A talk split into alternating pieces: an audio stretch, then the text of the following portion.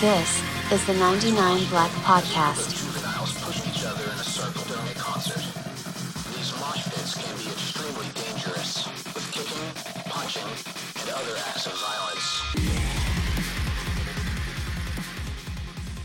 All right, all right. It's been a while, man. Two Yeah. weeks. Yeah, you uh, don't come over anymore and hang out with me anymore. Just for work, strictly business. Yeah, But how's everything going? it's good. Are we recording? We're recording. All right. Hello, hello all. Welcome, audience, to our show. Yeah, Yeah. uh, we're talking about something really controversial. I think today. Yeah. Um, I don't know that it should be, uh, because it is. I know we'll get to this a little bit, but it's a it's a secondary issue as Mhm. far as if you disagree with me on this. Um, like if we disagree with each other in this discussion, it's not essential to our faith that you believe in once saved, always saved, and that's the topic for today. Absolutely. Once saved, always saved. Is it biblical? Yeah. Um. So this was a question that was proposed to us, and um, I was like, dude, like easy, like duh, like no problem, and so I started kind of like getting into the subject, and I was quickly, uh, like I quickly realized that there is, sadly, a lot of different opinions on this. Um, and it's not that doesn't mean that the Bi- the Bible isn't truth. It's just where people water down doctrine or they kind of separate or kind of stray away from what I believe that the Bible clearly teaches. before you go into before we get to like what does the Bible teach because that, that's our goal. Yeah, here. that's what we're going to talk 99 about. Black. We li- discover what the Yeah. Bible teaches. Why? I, I've seen this question a few times lately, talking about you know Christians aren't united because they believe all types of things. Yeah. Um, so how can Christianity be true if everybody's believing something different? Yeah. uh, stuff like that. You know, why do you think there is a spectrum of belief on this topic? Um honestly, man, I wish I could have like a one answer fits all. Um it's so you see like we could take out false teachings, right? So you have like Catholicism, Mhm. right? The original Catholic Church, not Roman Catholicism, but Yeah. the original Catholic Church when the Roman Catholic Church and Protestantism split, like Yeah. the Reformation happened, that's when the topic of this started to become a thing. I believe when the original church was the original church, with Yeah. the original Catholic Church, it was not a, even a second thought about this. There wasn't even a question to this, right? Okay.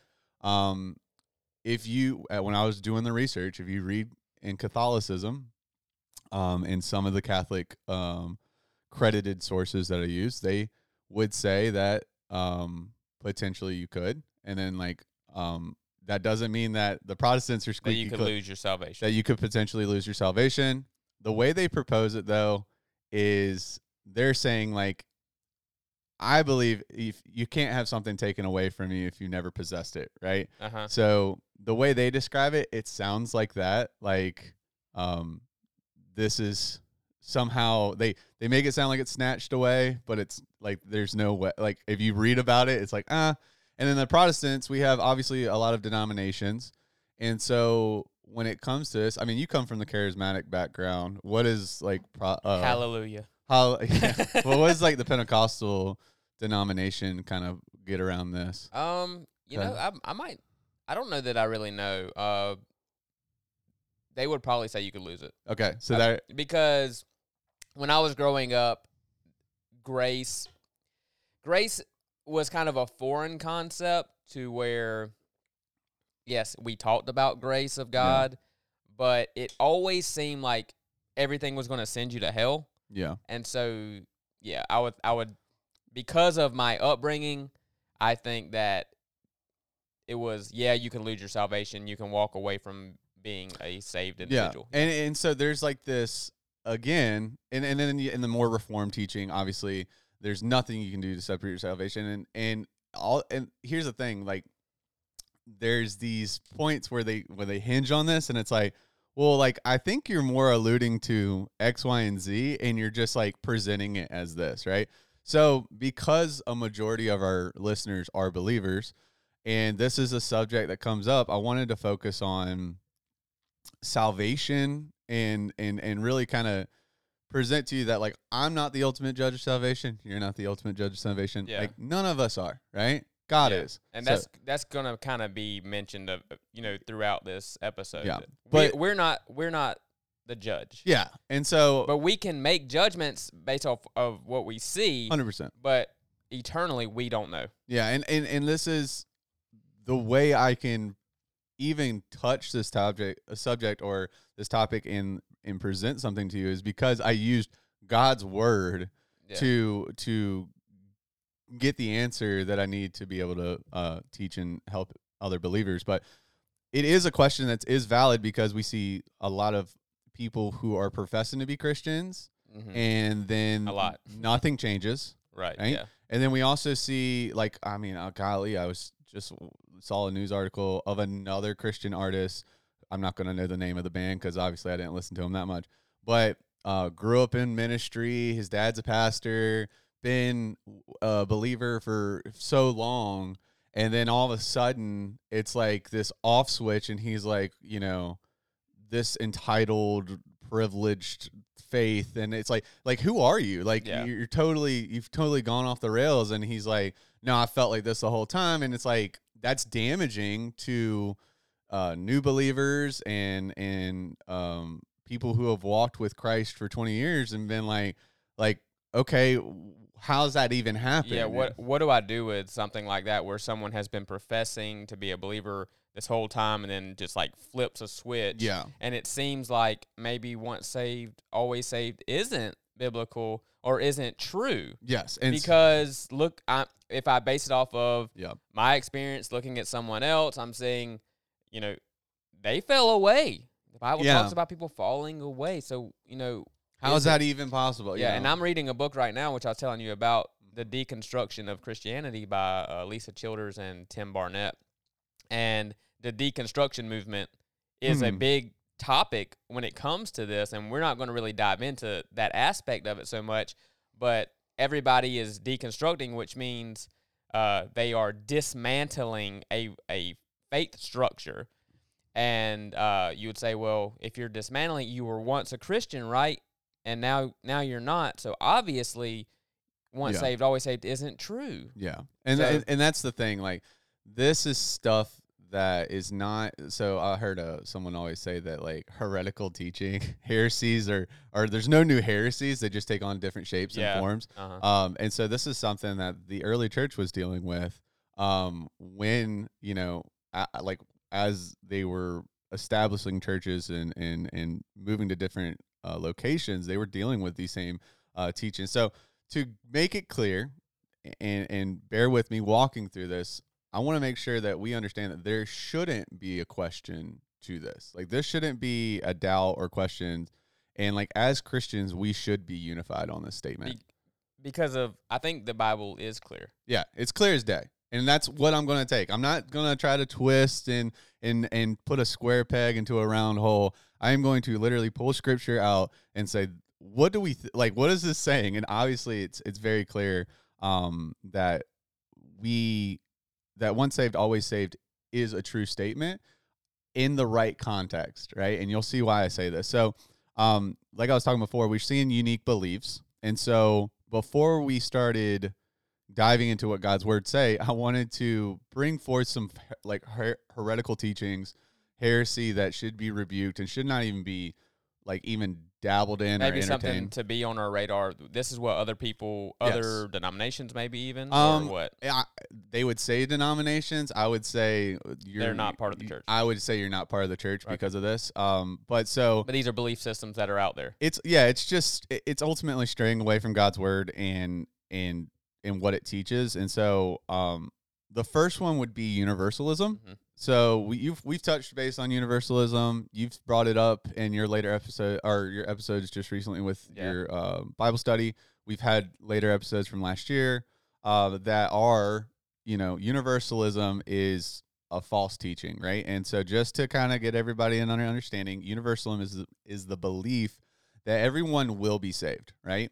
Um, that when Jesus died, he died for everybody, whether you believed or not. Like his sacrifice was enough to cover all sins of even non-believers. yeah, a universal uh salvation that all people will eventually end up into heaven, right? Yeah. Um sadly, the Bible clearly states that like if you do if you deny Christ, Mm. like there like you're going to be held to the judgment of that, right? And so like no like Jesus clearly stated we just did that episode, is Jesus the only way? He clearly states, I am the way, the truth, and the light. No one can get to the Father Yeah. except through me. So which is is is good to understand as a believer and like it's truth, right? Jesus' salvation, his death and resurrection, if you asked me, is for all, but not all will be saved. Right. And I want to make sure that's clear. It's for all who believe. believe. Yeah. And which, you know, I discussed was believe equals trust. Who has who whoever has trusted in Christ's sacrifice for their you Yeah. know, salvation. And so for me to say that when I use the word all, that I can't put a limited number on who's going to believe Yeah. and who's not. That's that's ultimately what God knows, Yeah, right? right. Um, I'm thankful to be a believer, and I'm thankful that I have confidence in that death, uh, in this the death and sacrifice of Christ that covers my sin. But to say that, like, oh, if you s- deny and and completely spit in the name of Christ, like spit on the face of Christ, essentially, because I've seen some wild stuff. That that means you are f- going to like that. Th- then they would just elaborate into there's not like God's not a just judge. Like this just doesn't fit into uh, doctrine at all. So Right. I would just say like it's not biblical. it's not biblical. Just just rebuke that. The second, It's one- usually like an emotional yes, type it's very emotional. idea. And, it's, and it's honestly, kind of a fairy tale ending. To you're also like these two things. The reason I'm bringing them up is simply because the progressive movement is doing this, Yep. right? Progressive movement is pushing out that everyone's going to be saved. Um, a, a a loving God would never send anybody to hell. And then uh, there's a fancy word that um, a lot of people probably don't know. It's called antinomianism. Nomaniism. Yes. N- Noman. Nomianism. Nomaniism. That that's my take on it. yeah. I'm well, not an English scholar. though. tomato, tomato, right? Yeah, right. right. Anyways, so That just to just to give you an uh, understanding, it's, Antinomianism. Nomianism. we'll go with that because I'm not going to say it again, probably. Okay. But Just so point at me if you want me to say. boom, Antinomianism. so this is honestly what I looked at. It was this is a progressive movement thought. This is the belief that there are no uh, moral laws that God expects Christians to obey. Um, one false teacher, I'm going to say he's a false teacher because I'm going to throw out the shots. Andy Stanley, right? Yeah, he, He- has become a false teacher. he's pushed this idea that you hear him all the time. Oh, we don't we're we don't need the Old Testament. We are no longer bound to the Old Testament. Right. We we don't like His, I think his exact quote was, "We need to unhinge from the Old Testament. from the Old Testament." And it's like no. Don't don't don't don't take us down with you right, on that. Yeah. Um and that is kind of like you'll see why I brought these points up. That's kind of what I want to focus on. Is like what is saved? Like again, what does saved Yeah, look we're like? talking about once saved, always saved. What is what, what, what does, does saved look saved? like Yeah. like like we met and we brought it before how could someone be saved and then we see no change whatsoever like because that's a that's a valid argument on a lot of atheists will say why would i desire to follow your god if i never see a visual change in any of y'all Mhm. Yeah y'all live the same way the difference is is that you believe in a god so and I sa- don't. so essentially, if saved, then it will you will see a change. So it's like Yes. sal- saved equals change. i would believe that and I just want to like go ahead you know, I use the word if, and uh, you know, to get get it right out in front. My understanding of scripture that we're going to kind of go through is that once saved, always saved. You talked about the context being maybe kind of confusing. Yep. And I think I think we both fall on if saved, you're always saved, 100% and that's kind of the we're going to make the defense for that. So, and then the other side is the ones that leave the faith. And it's like, how? Like, if you are truly saved, how could you even leave the like Christ? How the Holy Spirit regenerated and changed you, and then you turned yeah, away. and so th- we're gonna get into this really well. So I wanted to give credit first off, by, before I dive into the Bible, that there's a ministry on YouTube called Impact Video Ministries. Um, this was a gentleman that I I like utilized his videos. I did other research, of course, um, and credited sources, but this guy did a really good job, um, like of breaking this down Yeah. and presenting thoughts and not like, you know, a, a biased opinion or like bringing in uh, i would say like not the politics of christianity but sometimes like a lot of people get heavily biased on um like certain aspects of theology uh, which is theology is valid and good and like we need to have theology and to break it to you you have a theology. Yeah, if you- everyone has a theology, you have a theology right. if you believe in the bible but sometimes people get can get the blinders on and so this guy did a really good job. I got i got to give him credit and so um i wanted to just shout out to him and this was kind of his structure that he used. I just zoomed in hyper focused on a lot of it more. So first off right off the rip just to lay it back out everybody knows this verse john 3.16 christ only for god so loved the world that he gave his only son that whoever believes in him should not perish but have eternal life. And that is a amen because yeah, that is the only thing we had to cling to sometimes. Um, but so to get started off, one of the key points I wanted to bring it up is that we are saved by faith, not by works, Mhm. right? So Ephesians 2 8 and 9, it says, For by grace you have been saved through faith, and that is not your own doing. It is a gift of God, not a result of works, so that no one may boast, right?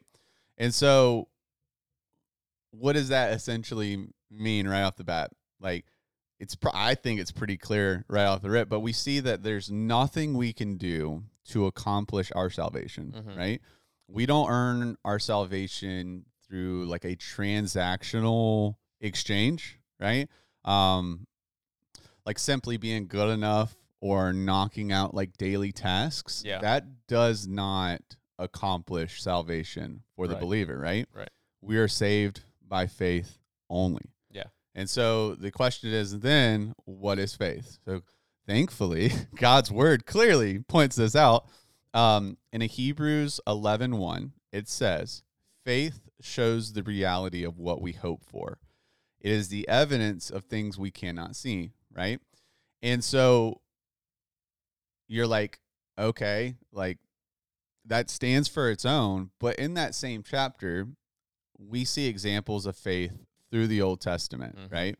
Um, the author of Hebrews, who I would believe would be Paul, uh, Yeah. many, I, just the way it is written and the way he it goes at it. right. But we don't know for sure. Who Well, we don't know for sure, but like I would just say this is from Paul, and many believe that it's a sermon or right, or something like that. But it's talking to a Jewish audience, and what it's doing is is it's pointing back to the Old Testament on how Jesus is the perfect high priest, the only sacrifice, why why the law was never going to be able to accomplish salvation. It was and why it was it, it was into like if you want to know how the Old Testament and the New Testament blend together perfectly and how Jesus is how valuable Jesus is uh, moving away from his go- uh, from the gospels read Hebrews. Oof, man, it is a beautiful book. I love it.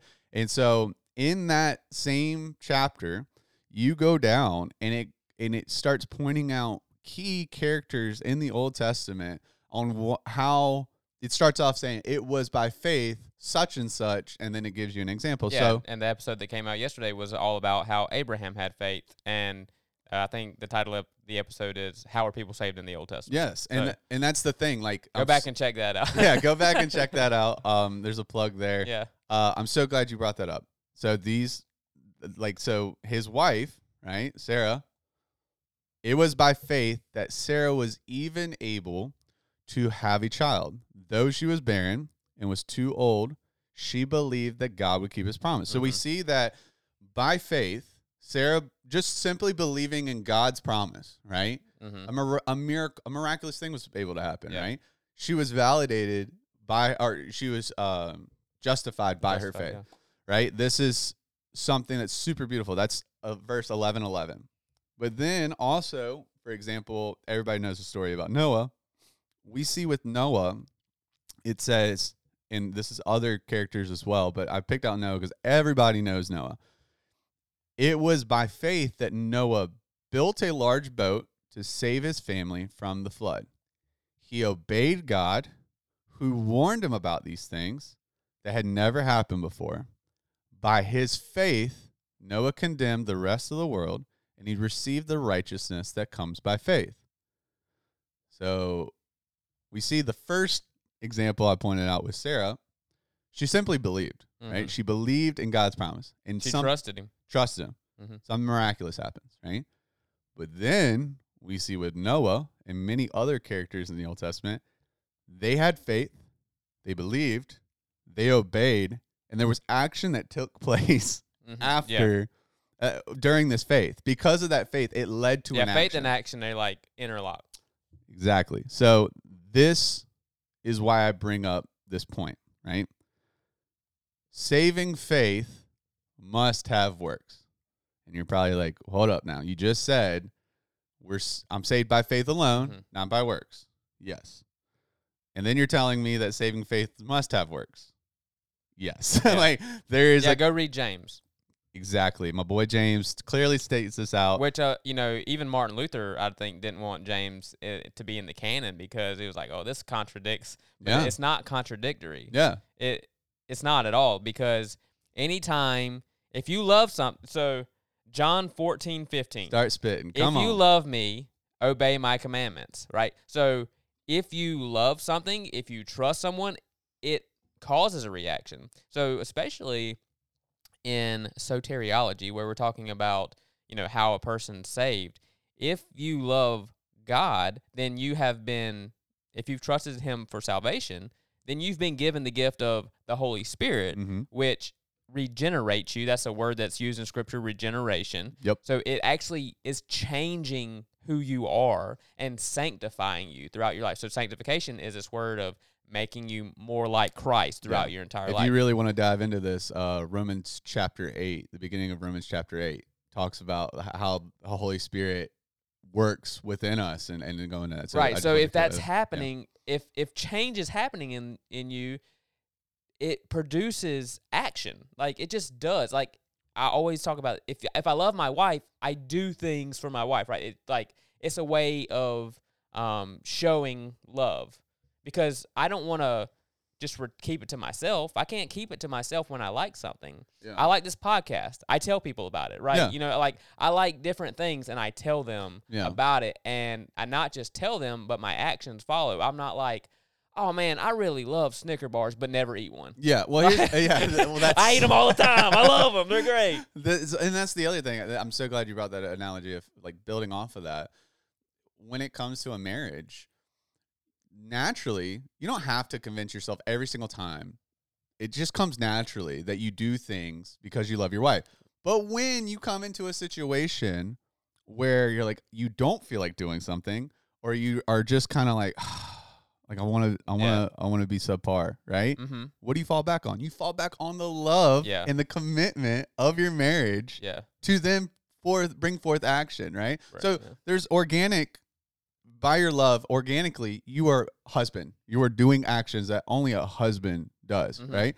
But then there's other times where like anything, you start being selfish. You are like, "Ah, I just don't want. And then you, what do you fall back on? You're like, no, but I need to because I am a husband and I love my wife. Yeah, and even and in I'm- even in a marriage, you do things that you don't want to do, but you need to do for the sake of the relationship. Amen. So, um, you know, if I take out the trash, that's something we've des- we've designated. we as men. You know, I take out the trash for her, and like she expects that to me, and we have kind of communicated, hey, this is what we do together.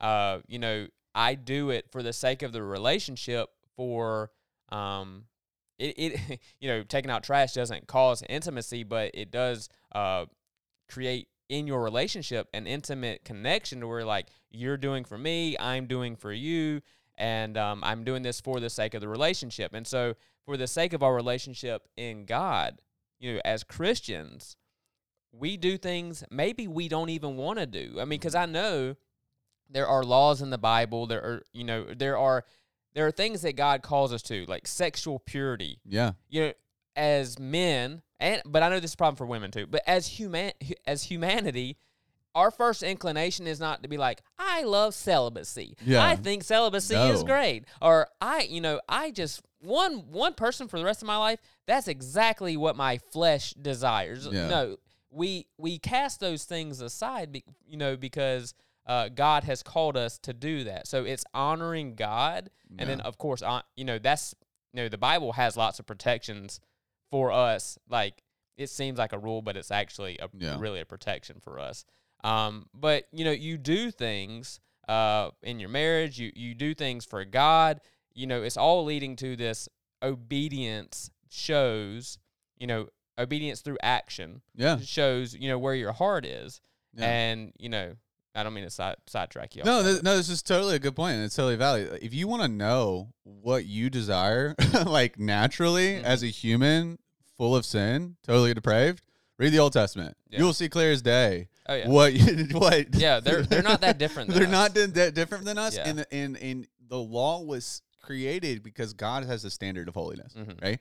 And so He's like, if you love me, you will obey me, Yeah. right? Like I Even ha- when you don't want to. yeah, like I have chosen you, and and and you are special to me. This this Yeah. people of Israel, but like I I require obedience, and like if you're not going to obey me, you will be disciplined for that, right? And you want to talk about the standard of whole like what they were held to, and like. I'm so thankful I am post Christ and get to read about this and and have Especially even like the prophets. oh Like, my gosh don't even think about the law. Think about the prophets that are like literally eating their food over dung. Yeah. And like you know, laying on their side for half a year or whatever so it many was. things To, and marrying prostitutes. thrown in a sewer show- hole like show, like oh my gosh, it's so much. But so go on, go ahead. yeah so that's the thing is that there is a there's this is such a, a wonderful gift right um but it's it's not to um there is also a requirement right and god and this is why i brought up this um um antinomianism. let's let's talk first about the bible and then we'll get into this so so james 2 6 my boy james this we gotta look at james first and look at his credentials james was the brother of Jesus. yeah. brother of Jesus, and he was also the pastor of what? Uh, The Church of Jerusalem. So like one of the first churches, right? I was blanking, but yes. So one of the first churches. So he he, he comes out and Yeah, says he's quite the stud, but it, just because he only has one book of the Bible, you know, Yeah. we have uh, a lot of people forget about him. But yes, Yeah. it- he was a big deal. big deal, right? And so he- Imagine being the brother of Jesus and having and also like now we we just saw something miraculous and we're like we just got to experience God, right? And and and and witness something that saves us eternally and all these all these things that he has said has come true and like and then now this dude is in charge of the first church.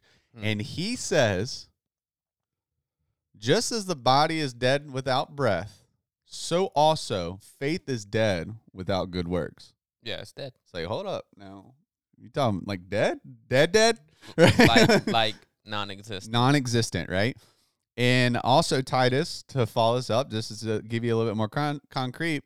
Uh, Titus two fourteen. He gave his life to free us from every kind of sin, to cleanse us, and to make us his very own people, totally committed to doing good deeds. hmm Well, daggum. Like, so through Je- Jesus' death, he gave that to us, cl- separated us from sin, cleanses us, and now we are his very own people, and we're totally committed to doing good things. Committed? hmm Like, what are good things? Like, in obedience and observance of God's law, totally obedient to his word, repenting of sin, denying ourselves. Like Jesus clearly states, like, hey, if you want to be one of my disciples, you must pick up your cross and follow me. Mhm. Like there's a there's a denial of self, and we're totally committed to that as like firm believers in Christ, the regenerated Christian. Like we are totally committed to this. So are you saying that if someone checks all those boxes, that means they're saved and they're always saved forever? I would I would lean to it. Yeah, Yeah. I, would, I would say yes. Like if you here's But what thing. about somebody that's been doing that and then now they don't do it anymore. So th- so this is why I I get into it. And you're you're you're jump you're making me jump the gun. but this is why I get into it. So like there also are religious belief uh, performers, Mm-hmm. right? And this is why I'm I, I have like five points, but this is just one like piece. a Calvinist. This tulip. No, I'm just kidding. Uh, but uh, this is one of the key points is that let's just let's just focus on the law right now, and you'll get into the religious performers. But what we I just brought up before is that we have the progressive movement saying, "Hey, we don't need to acknowledge God's law. We don't need like God doesn't hold us to that. There's Yeah. no moral um like there's no moral standard, right? Like we are forgiven by Christ, and that's no problem I hold the moral standard. Like Like, I hold the moral standard, and like James then so then James like I sw- I promise you like I feel like he's just like spitting to everybody in the future as well because so I, I it was 226 I read that the the body is dead without breath so is faith without good works. James 2 19 and 20 he says you say you have faith. You say it. For you believe there's one God. Good for you. yeah. Good for you. Even the demons believe this. Yeah. He's like, and they tremble in terror. Yeah. How foolish can't you see that faith without good deeds is useless? hmm So he's reiterating this. Like, you say that you believe in one God, and this is why I wanted to bring this up. We see people saying, Oh, I, I go to church. and I believe in God. Hmm I believe in Jesus. I like Jesus is real, dude. Good for you. Yeah. Like, okay. like you want a cookie? yeah, like you think that's good at like Yeah. it, you think that's where it starts. Uh huh. It, like if you have an immature Christian, Yeah. You can't. You can't follow Christ if you don't believe Yeah, it. like, that's a good point. That's that's sir. But is that like right off the rip, like that is enough for salvation? But a true salvation brings forth. Yeah, we're trying to ident- we're we're trying to identify salvation here Yes. in this discussion. Identify people who are saved, not just the profession of faith, Yes. but the possession exactly. And so, just as you brought up Abraham, James pointed to back to him for a reason. James two twenty two and two twenty four. He says, "You see his faith." Talking about Abraham, you see his faith and actions work together. His actions made his faith complete, right? And then he says in 224, you so you see, we are shown to be right with God by what we do. Mhm. not by faith alone, right? Okay. So this is one of the more important most important things is we can do as Christians. It starts with obedience. It starts with obedience. John 14, 15. If you love me, obey my commandments, right? That is not a gray area. It's not up for debate. It's not a suggestion. And so then this is why I bring up once saved, always saved. We have a, a movement right now that is pushing the idea. They're providing the solution without pointing out the problem, Mm. right? Yeah. They're saying Jesus loves you. For this I know. like Yeah. Jesus loves you. Right, Like, oh yeah. oh my goodness, like Jesus oh, loves Oh, you. I'm Je- loved by Jesus. You're loved Oh, by wow, Jesus, that's right? Loved great. by Jesus. And Yeah. like he died for you. And, and it's like, oh my goodness, like that is true. like That a is- desperate boyfriend. He just loves me. He's chasing after you. Yeah. It's all about relationships. and it's like, yes. And you need to know that you're like a totally depraved sinner.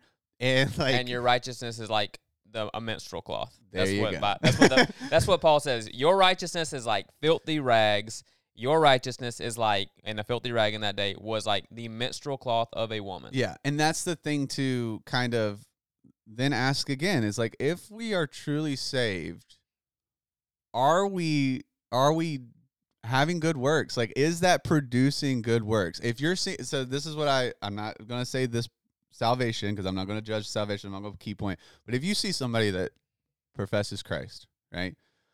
And there's a difference between a seed that's been planted and uh, the spiritual maturity developing, right? Uh-huh, yeah. I I mean, like I like we've talked in previous episodes. If I see a my daughter is two, right? like she's not a full grown adult. I don't hold her to that standard. Yeah. You know, like there's things that take a longer process. You understand she doesn't know things. I just understand that. Yeah, it's, Yeah. and it's not. I'm not going How much more does the father understand us? exactly. So like the new Christian that is spiritually immature, and they have not like this is why discipleship and everything takes place. I'm not putting you in this box, right? Mhm. There's there's sanctification is not a um, it is not a three step process. It's not like oh, in a year you should be here, in a year you should be here. Like this it's not is a it's not a get righteous quick scheme. exactly like and so you, to to measure that for some people is uh it, it would be dangerous of us to do that to be aware of it is key but to like to just like to um i guess like just belittle and and tear down the immature christian. That is not where we're supposed to be here. And Yeah. the bible clearly states that we're supposed to do, to bring them up and and and rebuke uh uh and correct uh actions and teachings in love right? But we're still supposed to like call it out right? Yeah.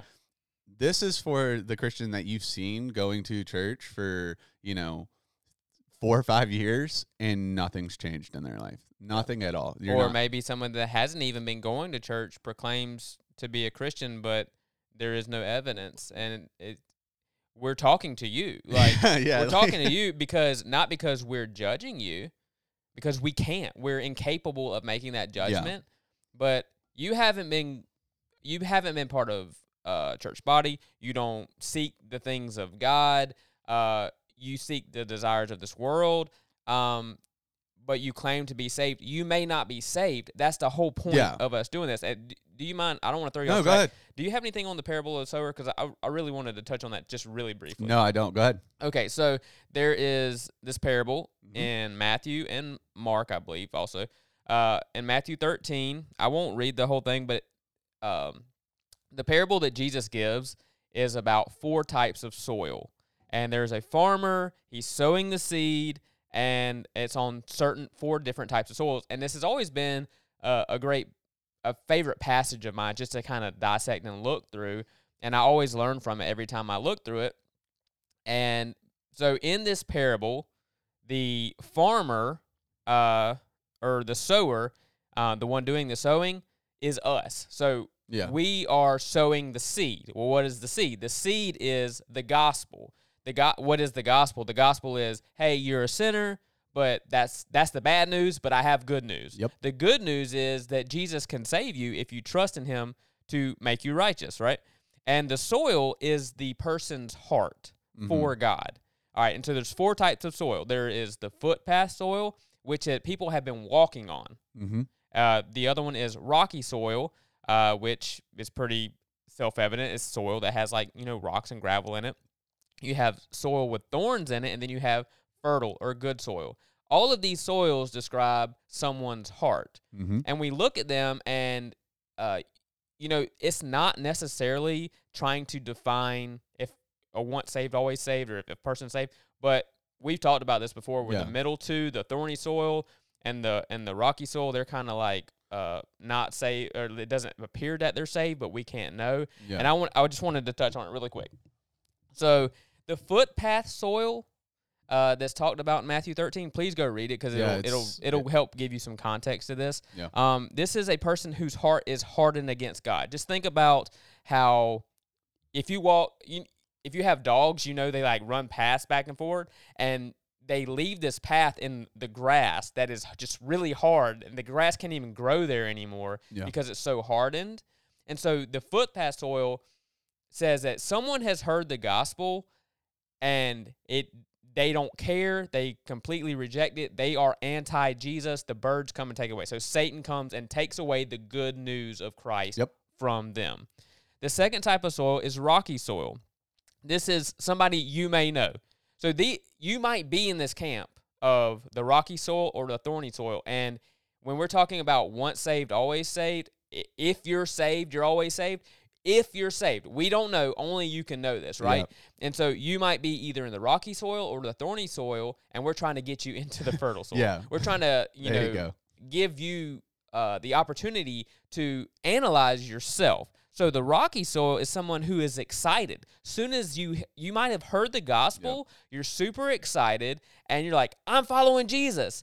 But you have zero roots and you won't stay to the end because the hot sun comes and burns you up. And the hot sun in this parable is uh, would be like suffering or Mhm. persecution. So maybe you've been doing really good, but you got persecuted and you just like, I can't do this anymore. Yeah, you get like, steamrolled and I, it. I can't follow Christ anymore. This is too hard. Or just, you know, uh, the sun comes in and you you've been suffering. Why did why did a parent die? Why did a sibling die? Yeah. Why did a friend die? You know, God's not good uh, because I'm suffering now. I'm sick. I'm dying. Uh, you know, I lost my job. All different types of things. I'm I'm going through a divorce. yeah. All of these things happen, and your excitement and vigor for the Word of God gets burnt up. You might be the rocky soil. And in this parable, um, it seems like you are pro Jesus, just not pro living for Him. Amen. And so Yeah. when we talk about if saved, always saved, uh, you're you're you're not sustaining to the end. Paul talks about running the race to the end. You're not sustaining to the end, and so you may not be saved. And we don't make that judgment. Yep. Connor I don't make that judgment. No. We're just trying to give you scripture so you can determine if you're saved or not. Yeah. If you do this to the end, and this rocky soul, they're not. The suffering and persecution, difficulties of life come and you give up. You're just like, I like Jesus. I like the idea of Jesus. I just can't follow him. Yeah. And someone who can't follow Jesus, they're not saved. Yeah. The third soil is thorny, and it says in uh, you know Jesus actually describes Yeah. in this Because chapter. like even his disciples were like, uh yeah, so he gives this he up. gives the parable about the seeds, and and he's like, they're like, I don't understand what that Yeah. means, and he's like, I'm actually going to explain it to you. So I'm not giving Wesley's interpretation No. Of this. Um, so it worries and desires uh, choke out the gospel. So you've heard the gospel.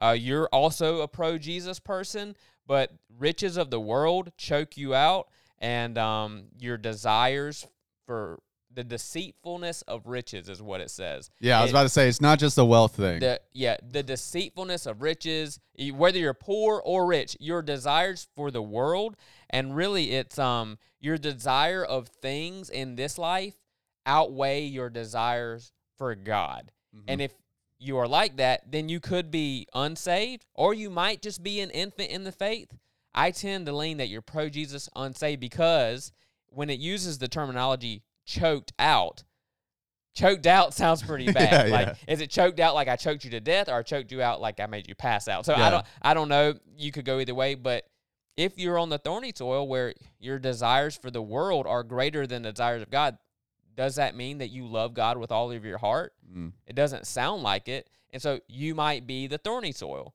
And this, we're this is we're telling you, please like evaluate and decide. Choose this day whom you will serve. Yeah, don't deceive yourself. Yeah, don't deceive yourself. Um, recognize if you're on that because you might be pro Jesus or someone you know might be pro Jesus, but their desires for the world are greater than their desires for God, and they're getting choked out, and they won't make it to the end. They won't run the race to the end, Yeah. just like the person on the rocky soil. And the last soil is the good news soil. It's the a fertile soil. This is someone who has responded to the gospel. All right, so like I pray that I God has sustained me and regenerated me that I can't turn back. Right. Yeah. Uh, I responded to the gospel. It has changed me eternally. Yeah. I, I cannot be changed uh, uh, back. And because I'm on fertile soil, I replicate. Yeah. Uh, I disciple. I you know I go out and Hey, minister. Hey, guys. Uh, I go out and share the gospel, and I'm saved and regenerated. The Yeah. Holy Spirit has eternally changed me because, uh, not just you know experiences can be tricky because uh, someone has a has an experience and they're like, oh, but then the experience fades and it goes away.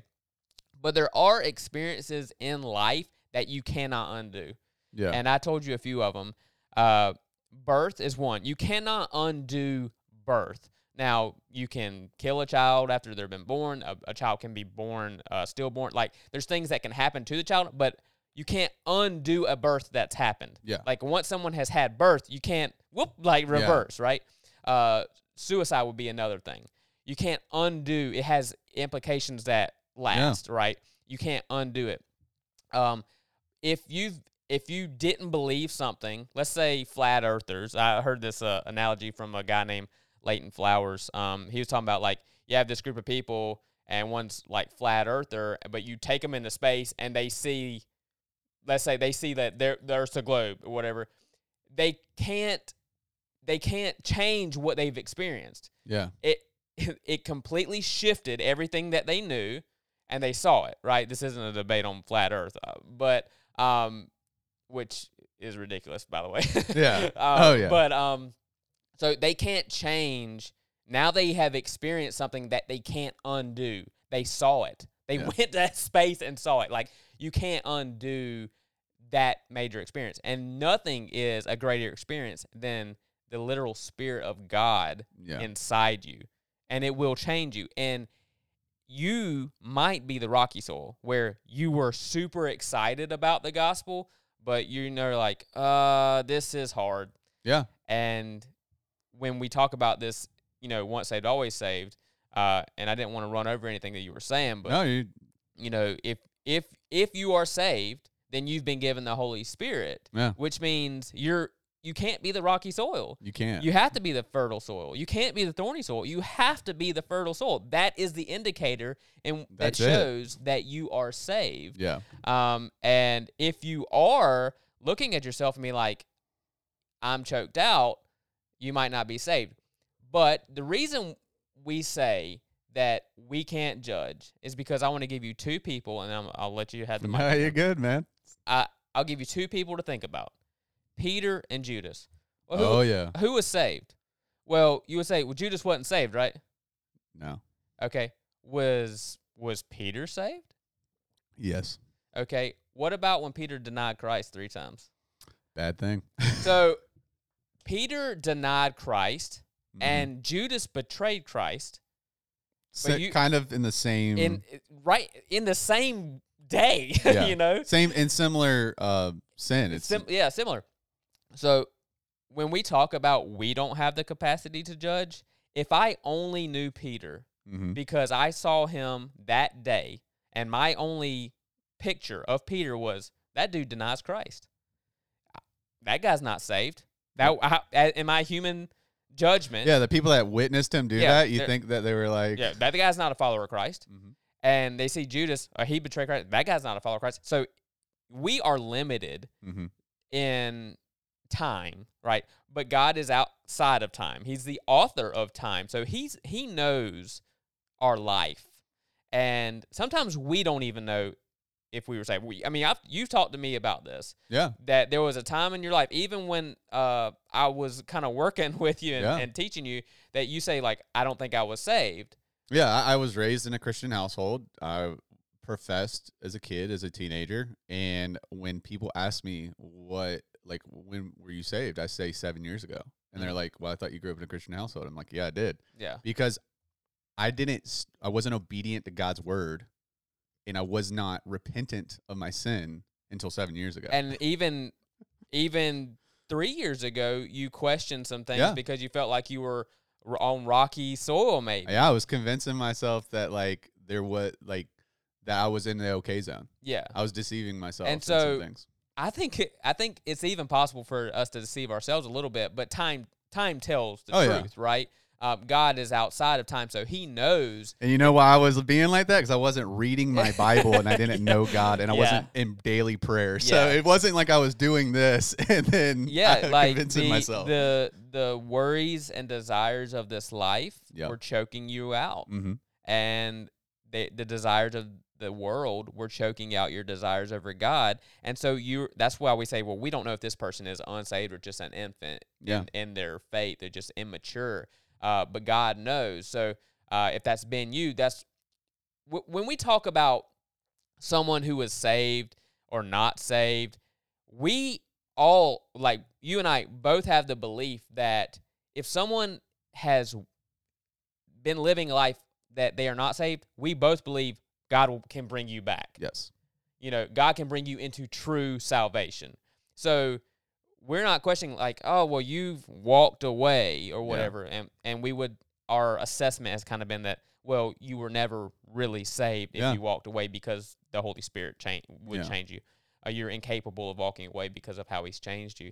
But we would both say if you're in that place, you can be saved. Yeah, like get out. Yeah, right. And that's that's kind of why we do this. Like, Yeah. You can be saved because our responsibility in this is to evangelize to you if Yeah. that's been you. yeah. And whoever's listening to this, it might be your job to evangelize to people who you know that Yeah. you're like, I don't know if they're saved or not. Yeah, because the scary thing is, is that um, the person that doesn't know Christ, you know, um, we know, like, you know, we want them to have salvation Right. eternally, right? That is something that is um, right in front of our face, right? And it's something that we can spot clear as day. This the second scary thing is that the guy I'm sitting next to in church, who I worship with every Sunday, and I'm standing next to him, and we get to do this day, every Sunday daily, and that person might not be saved because they are just a religious performer, Yeah. and they've convinced themselves that I'm good at I'm good, you yeah. know, Like And- I always say, there are people in your church that are going to go to hell. that scares you. Yeah. And so this is why we wanted to bring this up and really spend a lengthy time on this is because it's like this is something not to be taken lightly and we're trying to equip those who will respond to this well and say, "Oh my gosh, I need to change, but not only I need to change, I have a brother, I have a sister, I have a friend that needs to like I like it, it just is such a thing that kind of gets swept under the rug. It's like as soon as someone says I'm a Christian, no nothing else is done after that, right? Right. Um, and so there's a couple other key points I wanted to bring Yeah, up. I'm so happy that we're you brought up that parable because it's true. It's like you know, Jesus pointed this out for a reason, right? Yeah. And there's a lot of people that are going to fall in different categories, and, and, so and we really wanted to take our time with this episode. Yeah. I mean, you're talking about salvation. You're talking about how people are, are understanding it. Uh, we pray before every episode, and what do we pray for? Clarity. Like Yeah. we're trying to be as clear as possible, and sometimes that means going long. And so Yeah. we're we're trying to honor God. and it's our show, and we're going to do what we want. that's true. That's true. So um, here's the other thing. So, kind of getting back into that. So, for those two people in the middle, once saved, always saved would enable them, if if taken out of context, would enable them to not be repentant. Would yeah, get them to be comfortable, yeah. and Because they're, they're pro Jesus. and because they're pro Jesus, and they're like, oh, that's good enough. yeah. yeah. And so, it's like you know, you'll see why. Paul in Romans, I believe, yeah, Romans, clearly had uh was talking to a, a group of believers, right? This is the Roman church. This Right, is the yep. first start. And he faced an issue where people were abusing God's grace, Yeah. right? Mhm. Where they had been so conf they've heard the gospel, they've heard the good news, they were so excited. They are like, we're saved it's an excuse to sin, though.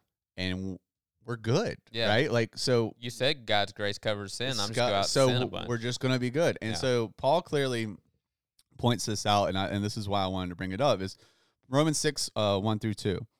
He says, "Well then, should we keep sinning, keep on sinning, so that God can show us more and more of His wonderful grace? Of course not. Since we have died to sin, how can we continue to live in it? Right? Yeah. Um, he says in uh, Romans 6 7, For when we died with Christ, we were set free from the power of sin, right? So we know that as believers, we're no longer bound by sin. Um, we we've talked about how the Holy Spirit indwells with us, uh, would be the right term, dwells Yeah, within indwells us you. um, and that it completely is able to separate you from your sinful nature. You're so you're no longer controlled by your sinful nature. You're controlled by uh, instead of being a slave to the flesh, you're a slave to righteousness. You're a slave to God's spirit. Right? We are a servant to that now. Like we we cannot go back to this, right? And so that's why I was bringing up. Like once saved, always saved. When taken out of context, it's going to mislead people, especially in this progressive movement right now, especially in churches that don't want to talk about discipline because it's not fun and they might lose half their numbers in the congregation. It is going to cause believers to say, "Oh, like I'm good. I'm I'm wrapped up in God's love, and um, yeah, I don't have to like repent of um my drinking problem. I you know I like having you know a couple a bottle of wine a night. Yeah. You know I'm not hurting anybody. hmm You know, and it's like no one sees it. No one does that. That's just one little example, and it's like, but is it a sin? Like Yeah. it just because it's behind closed doors, is it? And it's like there's grace and mercy that comes with sin, right? hmm Um, but like to continuously live in it. I'll give you an example. You have a dude named Bob, and then you have Chris, right? So Chris is doing. They're both living their walks of life. Chris fel- faces temptation. He f- he sins. I hate to see that for you, Chris. Chris realizes what he did was 100% wrong, and he goes, "A- according to God's word, I, I'm sinning, right? Mhm. and I'm I, I'm I'm re- I'm going to repent of this. I need yeah. to set up parameters. I need to set up things that enable me to resist this. Yeah, I love right? God. It calls me to want. I- it I- causes repentance my heart. Exactly. I love God, right? I'm and, and God's word. And God loves me, and that's why I'm responding this way. Exactly. Then you got Bob, who Bob says, "Well, I believe you know. I just heard the pastor on Sunday say that, like, you know, Jesus died for my sins, um, and Sweet. and so like that's pretty great. And you know, so honestly, I know this is wrong, but I can do it anyways because, like, guess what? No one's perfect, and Christ died for me, and so." therefore like i can ask for forgiveness later and this will be good it's kind of like the good out uh get out jail free card right Yeah. so it's good and hebrews i believe it's hebrews clearly states that you're just like re-crucifying christ when you do that like to habitually know that you are going into sin with the full intention of just asking for forgiveness later and then dwelling on that like you are just crucifying christ over and, And over again. there's no sacrifice that can save you after that. Yeah, and so it's uh, talking about Bob. Everybody's like, "Boo, Bob! Yeah. Boo, Bob!" But Oh, like, that, that, uh, might be you. here's the thing: I can promise you, in immaturity or in a in a time where you've convinced your, you've convinced yourself Yeah. of this, and it might be a small thing, it might be a big thing, Mhm. but we know that we can point out that according to God's word, Bob should not be doing that, and so Paul had clearly stated this. Like, do not do this. He clears it up in Romans chapter 8 as well.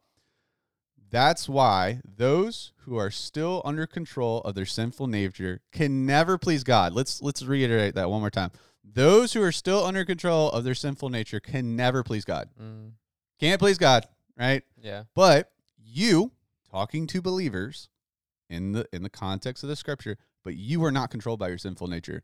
You are controlled by the Spirit. If you have the Spirit of God living within you, and remember that those do not who do not have the Spirit of Christ living in them do not belong to him at all.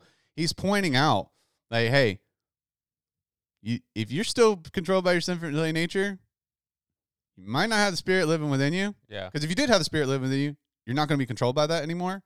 And you're going to have God living within you. You're going to be obedient to his word. Now, when you mess up, because no one's without sin, there's grace and mercy with that. But we should not continue sinning and sinning and sinning so that God's grace can grow Yeah. and grow and grow for us. We can't abuse you. You can't abuse God and say that you still love Him. Yes. So, just like in a, um, I mean, in a marriage, you can't abuse somebody Yeah. and say that you love them. so for the for the person, when it comes to this statement, just know that like if we see someone continuously living in sin, and there's big sin, I'm going to point it out. Homosexuality.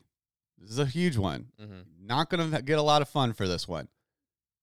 A church that it's like sweeps that under the rug, especially when it comes to God's word, that is a dangerous, dangerous Yeah, spot when, when to be in. Scripture is clear. But also, I mean, what if uh, your one of your leaders is alcoholic? Exactly. Like, Like- there's like it's just one that I could point out evident Right. alcoholism, um, uh, greed, uh, just gluttony. I mean, there's all Yeah, these sins. sins, and if people are living in any of these, and I know you're not just isolating homosexuality, but it's just pre- so like it's a It's a, a hot topic right in our in our culture, especially. But there are a list of sins, right? Um, and they all separate us from God, and any sin that's held unrepentant, like it's you're crucifying Christ every time you Yeah. contribute to And it. And that's the thing, the unrepentant.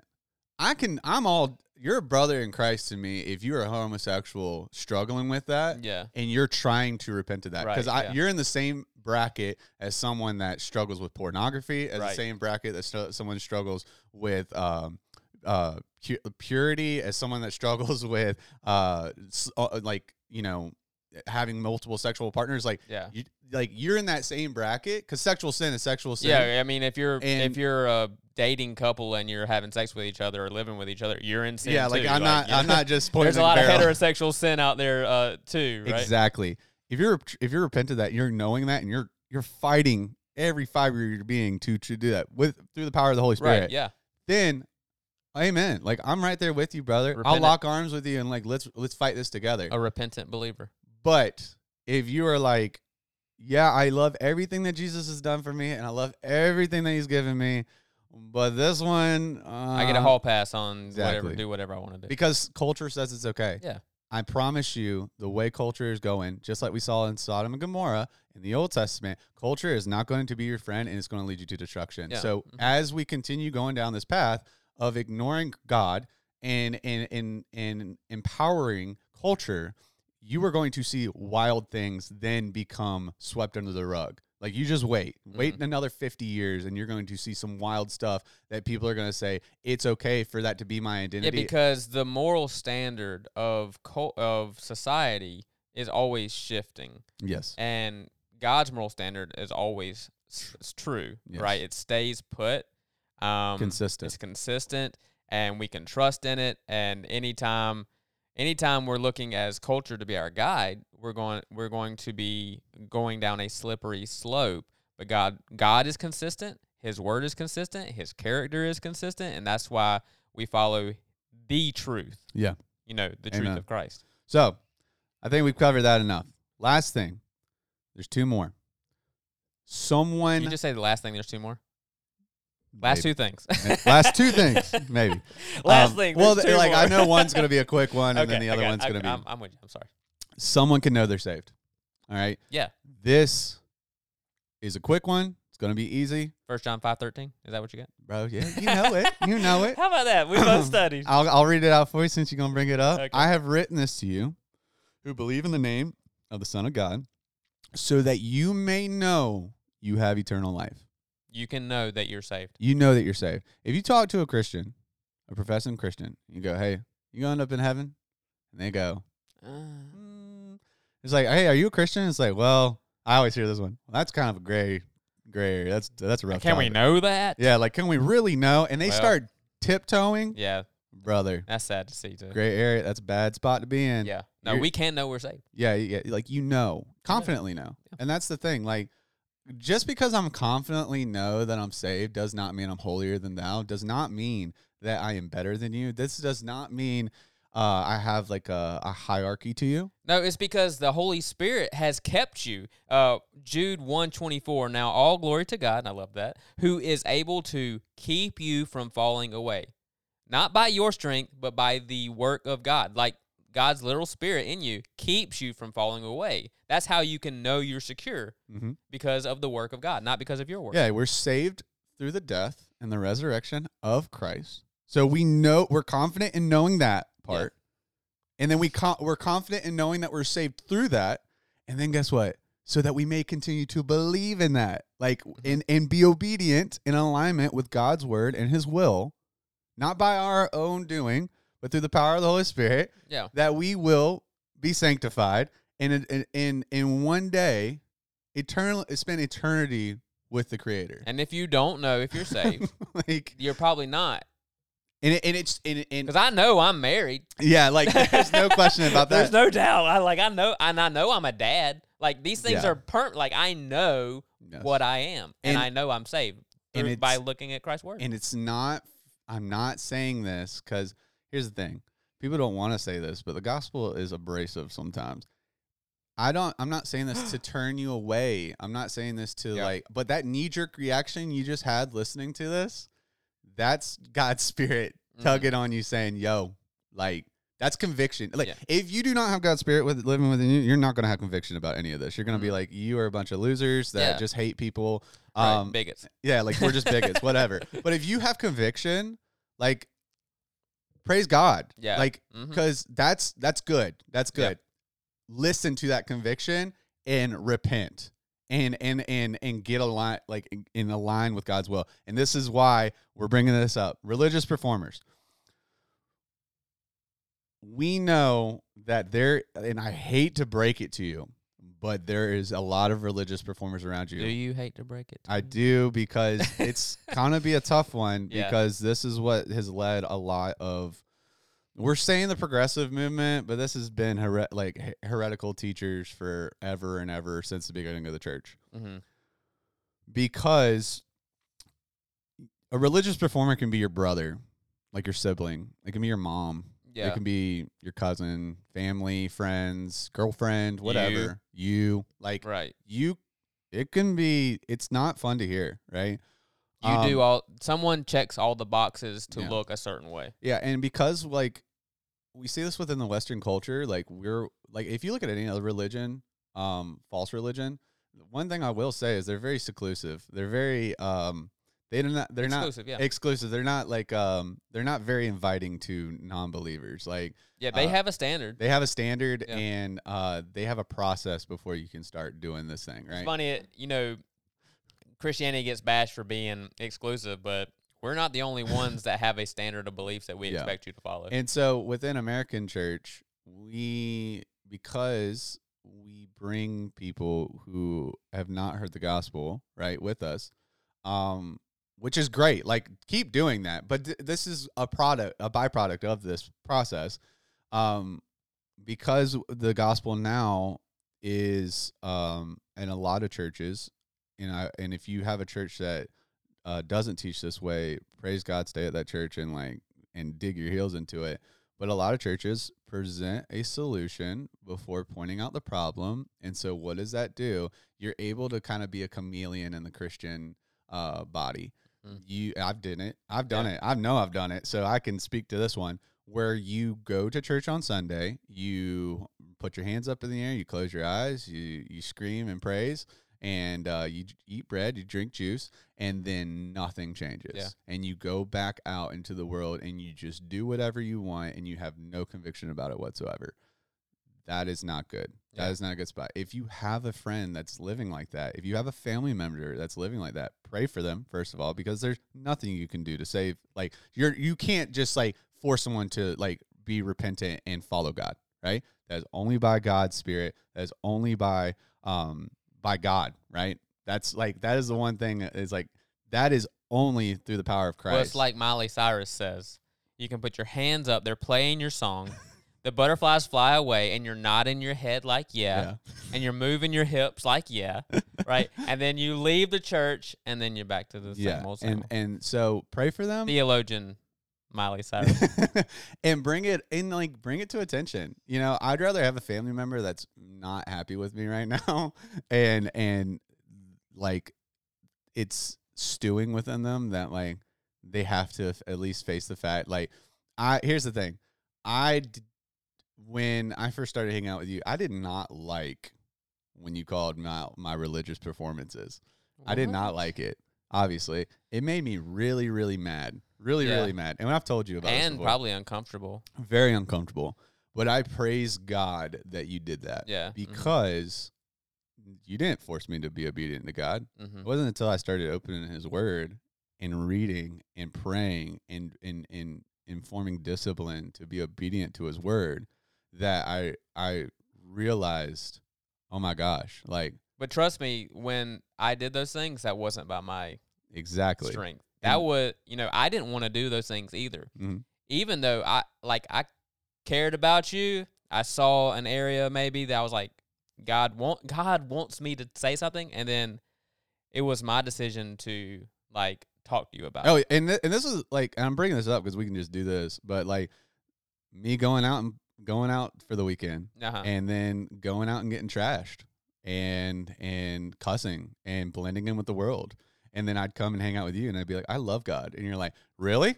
Oh, really? Now, Yeah. do you really? Yeah, like, because I'm seeing you in a repetitive pattern of yeah. you know stuff that doesn't doesn't seem that You, I remember. you don't see it as a problem. I remember you saying, "Oh, you do? Then prove it. Like, then show it. Should not to me, not to anybody else, to God. Like, you Yeah, love I him. can never ask you about this ever again. Yeah. it's not my problem. It's yours. Yeah, like and I, and and then we'd end the conversation. And you'd be like, "I love you, but dude, like I'm not gonna enable this uh repetitive action. Like Uh-huh. I pray for you, and like if you want, And I'm a nice guy. Yeah. Like if you want, I get a lot of crap from people that like are really close to me, but um, I only like I call out people because I love them. yeah, and it's like I truly care about people. and if I was all self-consumed and I didn't want to hear about it, yeah. um, and I didn't have uh the Holy Spirit showing me conviction, I would just continue. What are we doing? We Mhm. wouldn't have been friends, and this would have never happened. But the fact that I felt conviction from that, and then I dug into that and said, "Why do I feel conviction from this?" Mm, yeah. It turned it turned me, and it was only it, it. I had had those convictions. Trust me, like going out and partying, I knew what I was doing was wrong. Right. right. I was being, I was convicted. You reacted to your convictions, exactly. and that's what we're hoping that other people will do. so just you got a conviction to react just to those convictions. please like this is eternity we're talking about and Yeah. it's like i know that it's something that is not fun and not uh, doesn't seem like it's loving but it's loving to tell people the truth uh, especially when it comes to being obey, obeying god. So closing thought and closing statement as we've jumped back and forth with is once saved always saved? True.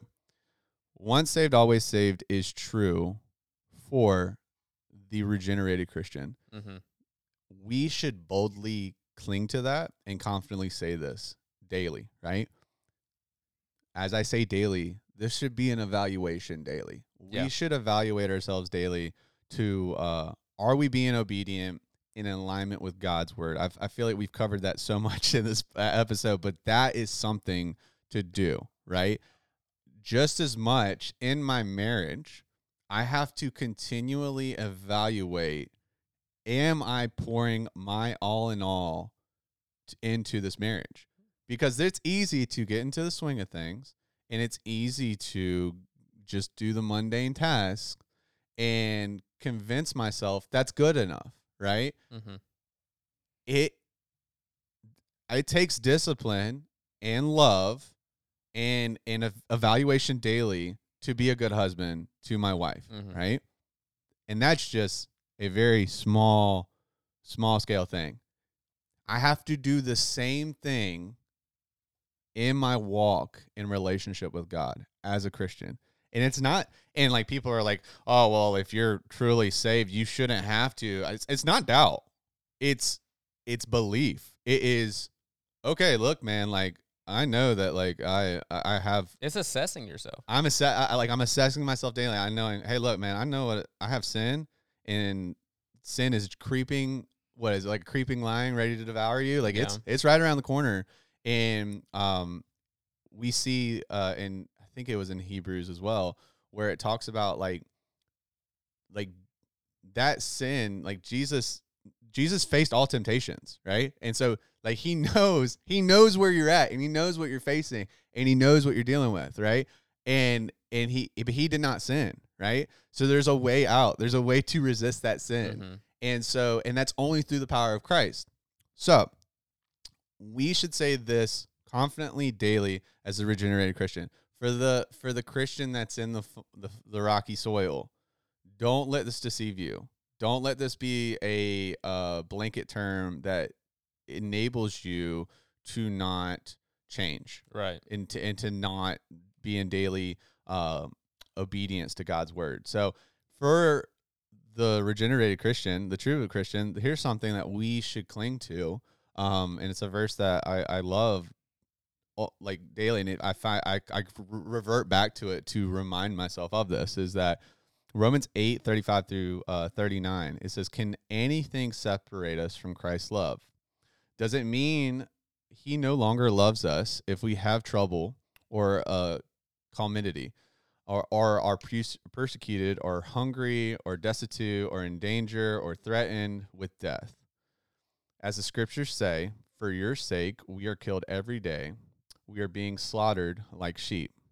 No, despite all these things, overwhelming victory is ours through Christ, who loved us, and I am convinced that nothing can separate us from God's love, neither death, nor life, nor angels, nor demons, neither our fears for today, nor our worries about tomorrow. Not even the powers of hell can separate us from God's love. No power in the sky above or the earth below, indeed, nothing in all in creation will ever be able to separate us from the love of God that is revealed. I want to f- focus on that one voice, that one word, revealed in Christ Jesus our Lord. Take confidence in that. Yeah. Cling to that. And then if you want to know where God's love is, read read about Jesus. See Yeah. what Jesus said, and he will point out to you clear. Red letters will point out to you clear where you need to repent and change and turn back to him. Yeah, if you're a follower of Christ, if you uh, if you are truly saved, uh, John 10, 28 and 20 through 29 says, I give them eternal life, and they will never perish. No one can snatch them away from me. Uh, for my Father has given them to me. He is more powerful than anyone else. No one can snatch them from my Father's hand. So Amen. if you are saved, you, you cannot be taken away. And lastly, Philippians 1 6 says, And I am certain that God, who began the good work within you, will continue his work until finally finished on the day when Christ returns. So God is going to continue to Mm. work in you day after day until his work is finished when he when Christ returns or unless you die first, right? Like Mm. it- that he is continuing the work in you every single day. Mm-hmm. And so salvation is an everyday thing. Um, it's not just a prayer. It is a, a, a choice Mm-hmm. to be committed to Christ. So Amen. If saved, you are always saved. You have eternal security when you have been saved uh, by Christ through the Spirit of God. One hundred percent.